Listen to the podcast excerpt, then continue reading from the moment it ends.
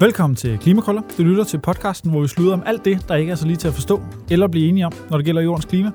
Vi har i mange afsnit nu øh, cirklet rundt omkring fødevare og skov. Nu skal det handle om noget øh, andet højaktuelt, nemlig øh, energi. Og altså kæmpe højaktuelt jo. Altså øh, YouGov BT-måling. 68% af danskerne, de vil have et straks forbud mod import af, af russisk gas. Jeg tror, det er første gang, vi refererer til BT, er det ikke det? Og det må det næsten være. Men altså, fedt for dem, at de også skal finde ud af at lave meningsmålinger. Eller betale andre for at lave meningsmålinger. Super stærkt. Og spændende, hvad, hvad det tal egentlig betyder, ikke? Altså, jeg tror da også, jeg havde sagt ja, men jeg ved da ikke, hvad det ville have konsekvenser.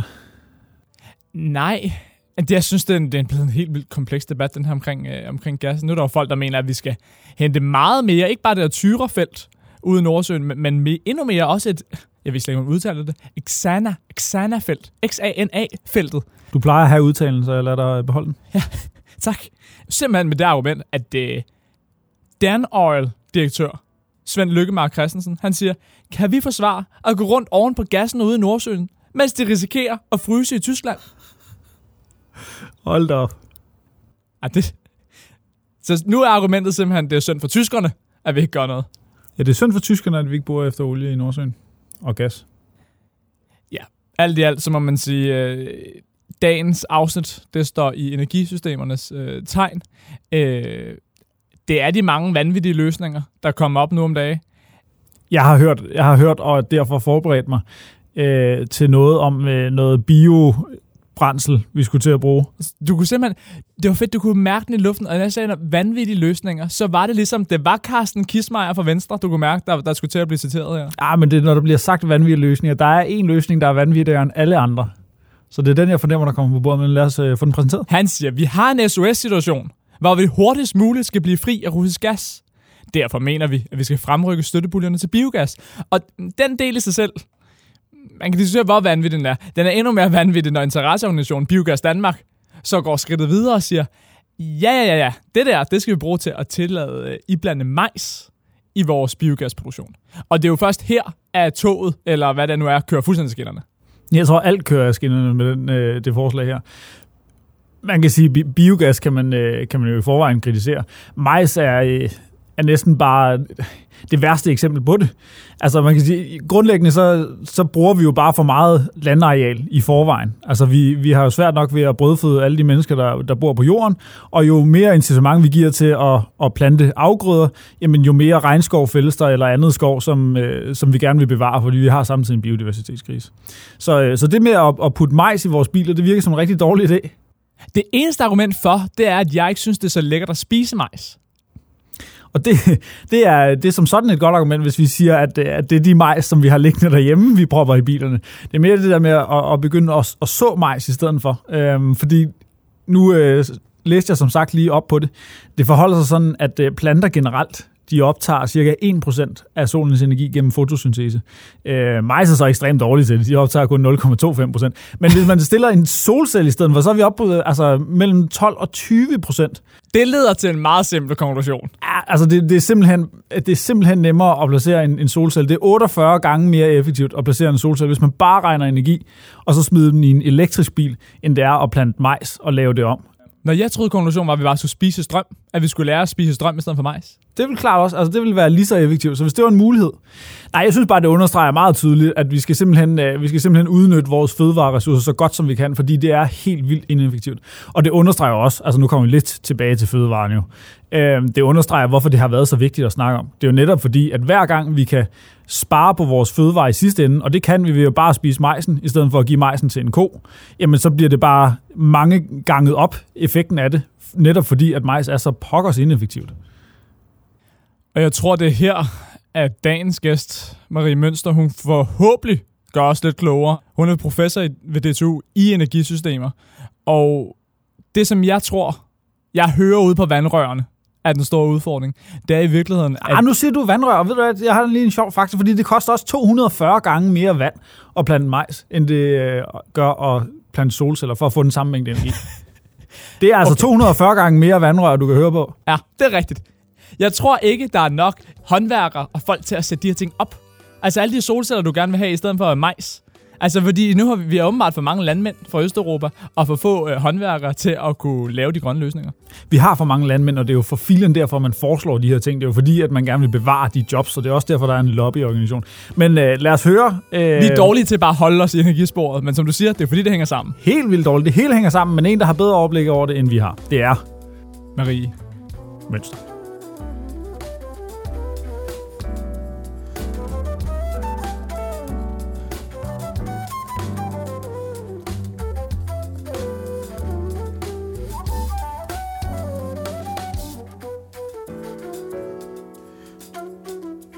Hej Marie, tak fordi du vil øh, komme herind. Hej. Du er jo øh, du er jo ikke så formelt. Du jeg har lige hørt dig sige en hel masse, men øh, du er professor i grønne energisystemer, øh, som du ved en hel masse om, som jo lige pludselig er blevet altså, brandvarme aktuel, øh, når vi står i den her kæmpe energiudfordring, når vi skal begynde at skære ned på for russisk gas. Det er en udfordring, som det virker som, der er mange holdninger til, om det er noget, der kan lade sig gøre og, og skille os af med russisk gas. Hvad er dit faglige indspark i den debat? Tak for invitationen.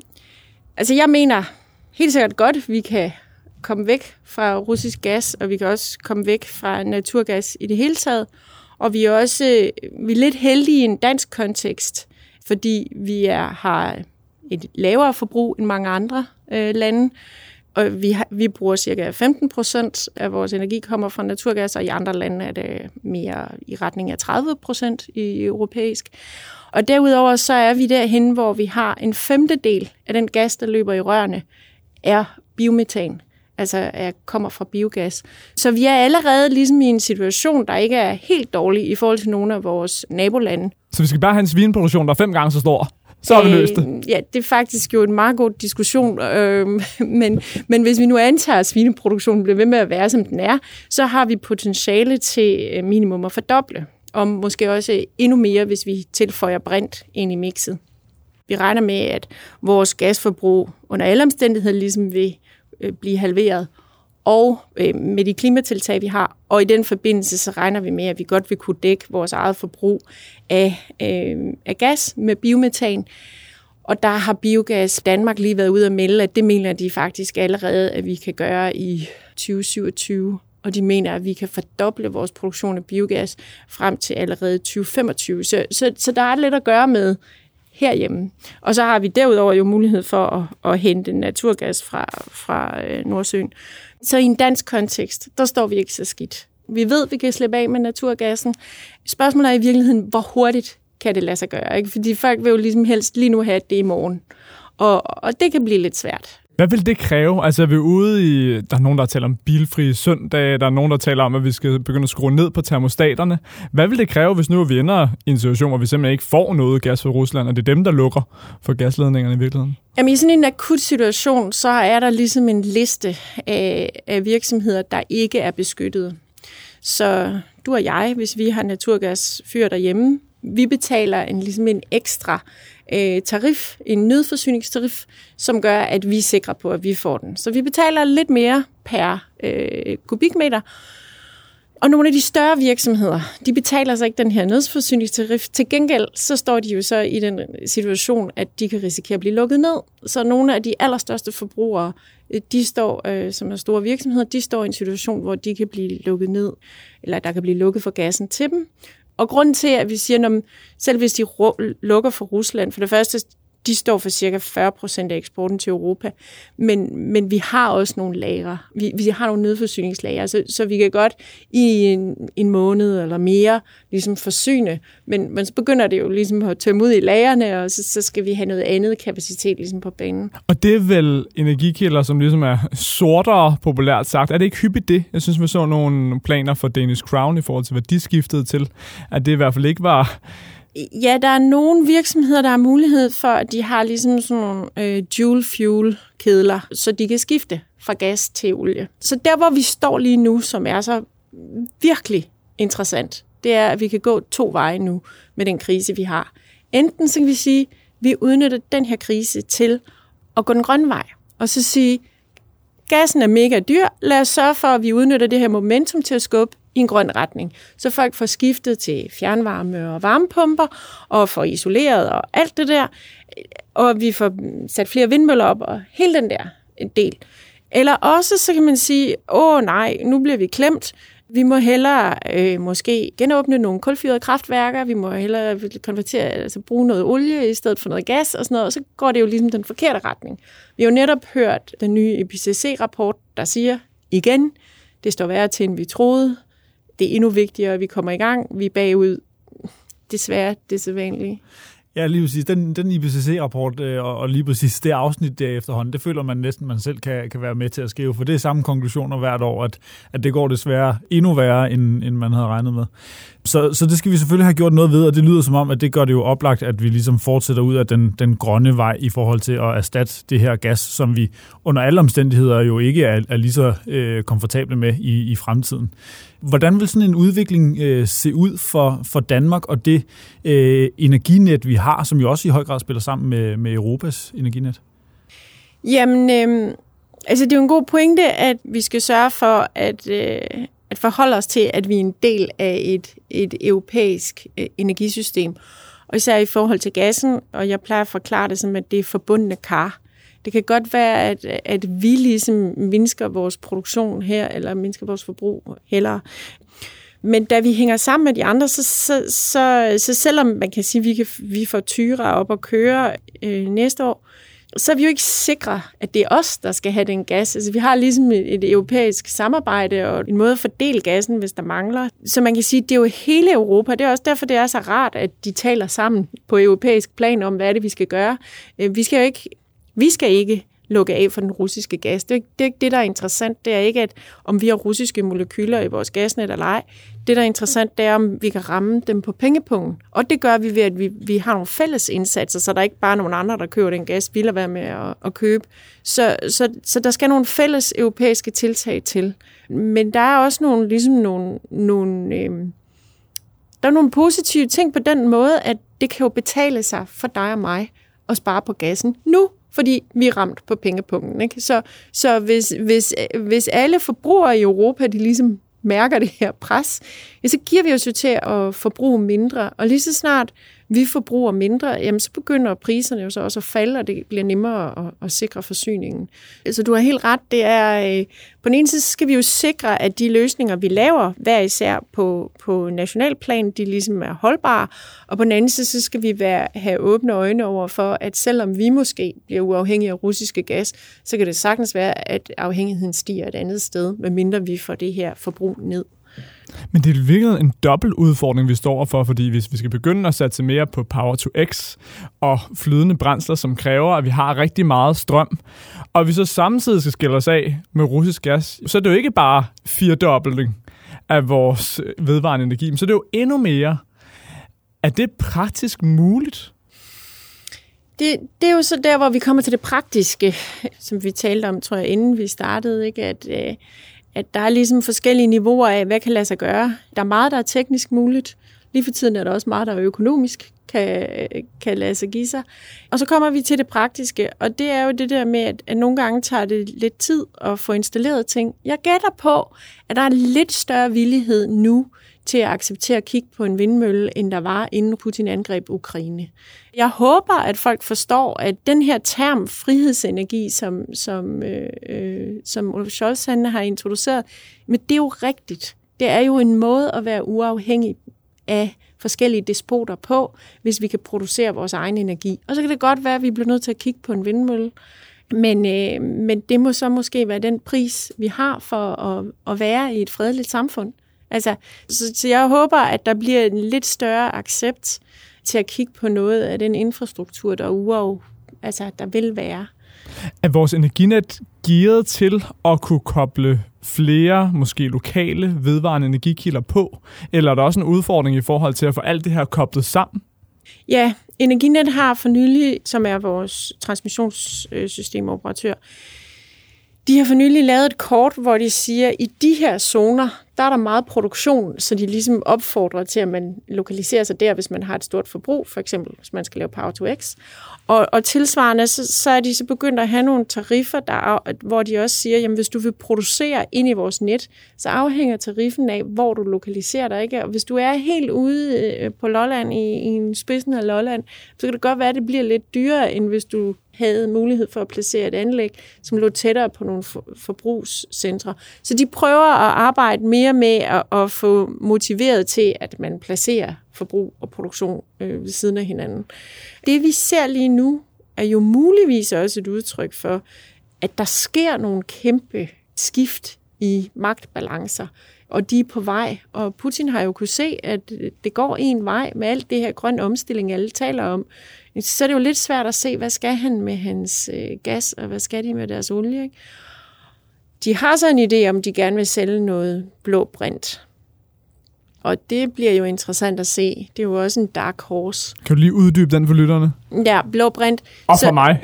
Så ideen er, at, at øh, vi ligesom skiller metanen ad i øh, CO2 og brint, og vi så fanger CO2'en enten, eller bare kulstoffet, eller CO2'en. I, I Rusland der er de faktisk ret interesserede i at, at ende med noget sort kul, som, som man kan bruge. Man bruger blandt andet i dæk og sådan noget, som er altså et fast stof, og i, i en anden europæisk kontekst, der taler man meget om at, og så bare at fange CO2'en og putte den ned i undergrunden, og håbe, den bliver dernede. Så, så blå brint er ideen, at det kommer fra naturgas, men at vi prøver at samle CO2 eller kulstoffet op. Og det vil Rusland jo vældig gerne, at det bliver den vej, vi går, fordi så vil de stadigvæk have et marked for deres naturgas. Men, øh, men der er kæmpe diskussioner om, hvorvidt man kan antage, eller hvor, hvor grønt man kan antage, at blå brint er, fordi øh, du har jo emissioner i hele produktionskæden, og du har ikke en fuldstændig konvertering, og der er meget diskussion om, hvor, hvor grønt kan vi egentlig antage det her er, og, og så har du hele problemet om, om folk så faktisk fanger den CO2, som de siger, de gør, og så videre. Så, så det, er, det er en dark horse, og man kan sige, øhm, altså EU har kigget på, at det er blå brint Øh, kunne blive en del af, af at få regnestykket til at gå op. Ikke? Så du har helt ret. Jamen, vi står selvfølgelig i en, øh, i en udfordring med at få grøn strøm nok, hurtigt nok. Og, og hvad skal den grønne strøm så bruges til? Og måske øh, lige nu, altså i kort sigt, så skal den vel bruges til at skubbe noget gas ud. prøve at undgå, at vi fyrer op for kulfyrede kraftværker og, og så videre. Og så på lidt længere sigt, altså nu, nu står vi jo heller ikke med øh, den voldsomme udbygning af, af Power to X i dag. Men det er jo relevant at se frem mod ikke bare 2030, men også 2050, som Klimarådet gør og siger, jamen hvad skal vi gøre med vores kulstof? Og hele den her biomasseforbrug, som vi jo har herhjemme, Hvordan ser du den danske biomasseforbrug i en europæisk og global kontekst? Er det lige så ubæredygtigt, som, som Klimarådet går og siger? Øhm, det, det er meget svært at sige, hvor bæredygtig biomasse er. Altså, vi er vilde med Klimarådet her, så vi går altid ud fra, at det er et ja. Kæmpe ja. Ja, ja. Øh, jeg er også ret vild med Klimarådet. Men det er en meget svær diskussion, det der med, hvor bæredygtig er biomasse. Altså lige nu står vi jo også i en situation, hvor vi kan sige, at biomassen kan jo også, altså, det er jo ikke kun kul og olie, der kan, der kan træde ind nu her. Det kunne også være biomasse, vi, vi udnytter jeg synes måske, det er lidt rarere at udnytte biomasse end at udnytte kul, men det kommer selvfølgelig an på det. Men selvfølgelig skal man sikre sig, at den her biomasse er, er bæredygtig. Det, det kan godt være svært at få det hele til at gå op, uden at udnytte biomasse overhovedet. Jeg synes selvfølgelig, som udgangspunkt, vi er en biomasserig nation sammenlignet med resten af verden, så vi bør prøve at klare os med det, vi har selv. Men er det ikke op mod 40 procent, vi importerer i dag? Helt del. Vi udnytter heller ikke alt det, vi har. Og det er fordi noget af det er ligesom lidt besværligt. For eksempel halmen er jo lidt besværlig i forhold til, til træpiller. Men så på sigt, så synes jeg selvfølgelig, at vi skal hen til, at vi ikke udnytter mere, end vi selv har. Og der kan man sige, at der kan være en pointe i det der med, at jamen, hvis vi har brug for noget lagerbart til at producere strøm, når vinden og solen ikke er der, jamen så, så kan biomasse måske øh, give en hånd på den måde, at vi kan bruge biomassen, samle CO2'en op, og bruge den til, til bæredygtige brændstoffer. Ikke? Så vi kan genbruge CO2. Det er jo da trods alt bedre end, end øh, ja. Selvfølgelig. Men så er der jo hele diskussionen om negative emissioner, og det har vi jo også brug for, og sådan, så kan vi virkelig tillade os at ja. genbruge det kulstof. Men i virkeligheden, så tror jeg næsten ikke, vi kan tillade os at blive meget klogere i dag. Men mindre du ser ud som, du har lyst til at blive meget klogere, Hjalte. Det var bare fordi, at øh, Marie havde en glimrende pointe, da hun kom ind i studiet, i forhold til, hvad man kunne gøre på helt, helt kort sigt med tøjvalg, for simpelthen at øh, minimere vores, øh, vores energiforbrug. Så vi tænkte, når nu det har været så aktuelt et afsnit, så er det faktisk en god opfordring. Ja, altså, øhm, jeg, jeg synes jo, vi skal danne en ny modetrend. Er det det, du tænker på? Det er lige præcis det, jeg tænker på. Ja, jeg synes, at nu vi kan se, at politikerne de begynder at bære den her trend med, med Ukraine-farver frem så synes jeg, at vi skulle, øh, vi skulle have, blande den med den der strikketrend, som der også er, og så sige, hvad med at lave en trend, der hedder ukrainefarvede uldsokker og øh, svætre og øh, sjaler, så, så vi alle sammen kan skrue en grad ned for varmen. Hold da op. Og sådan tænkte jeg at afslutte afsnittet. Det, du får den. Du får den. Det er sgu sådan, vi gør. Tak, Marie, for at øh, komme ind forbi, og øh, tak til lytterne for at lytte med, selvfølgelig. Selv tak.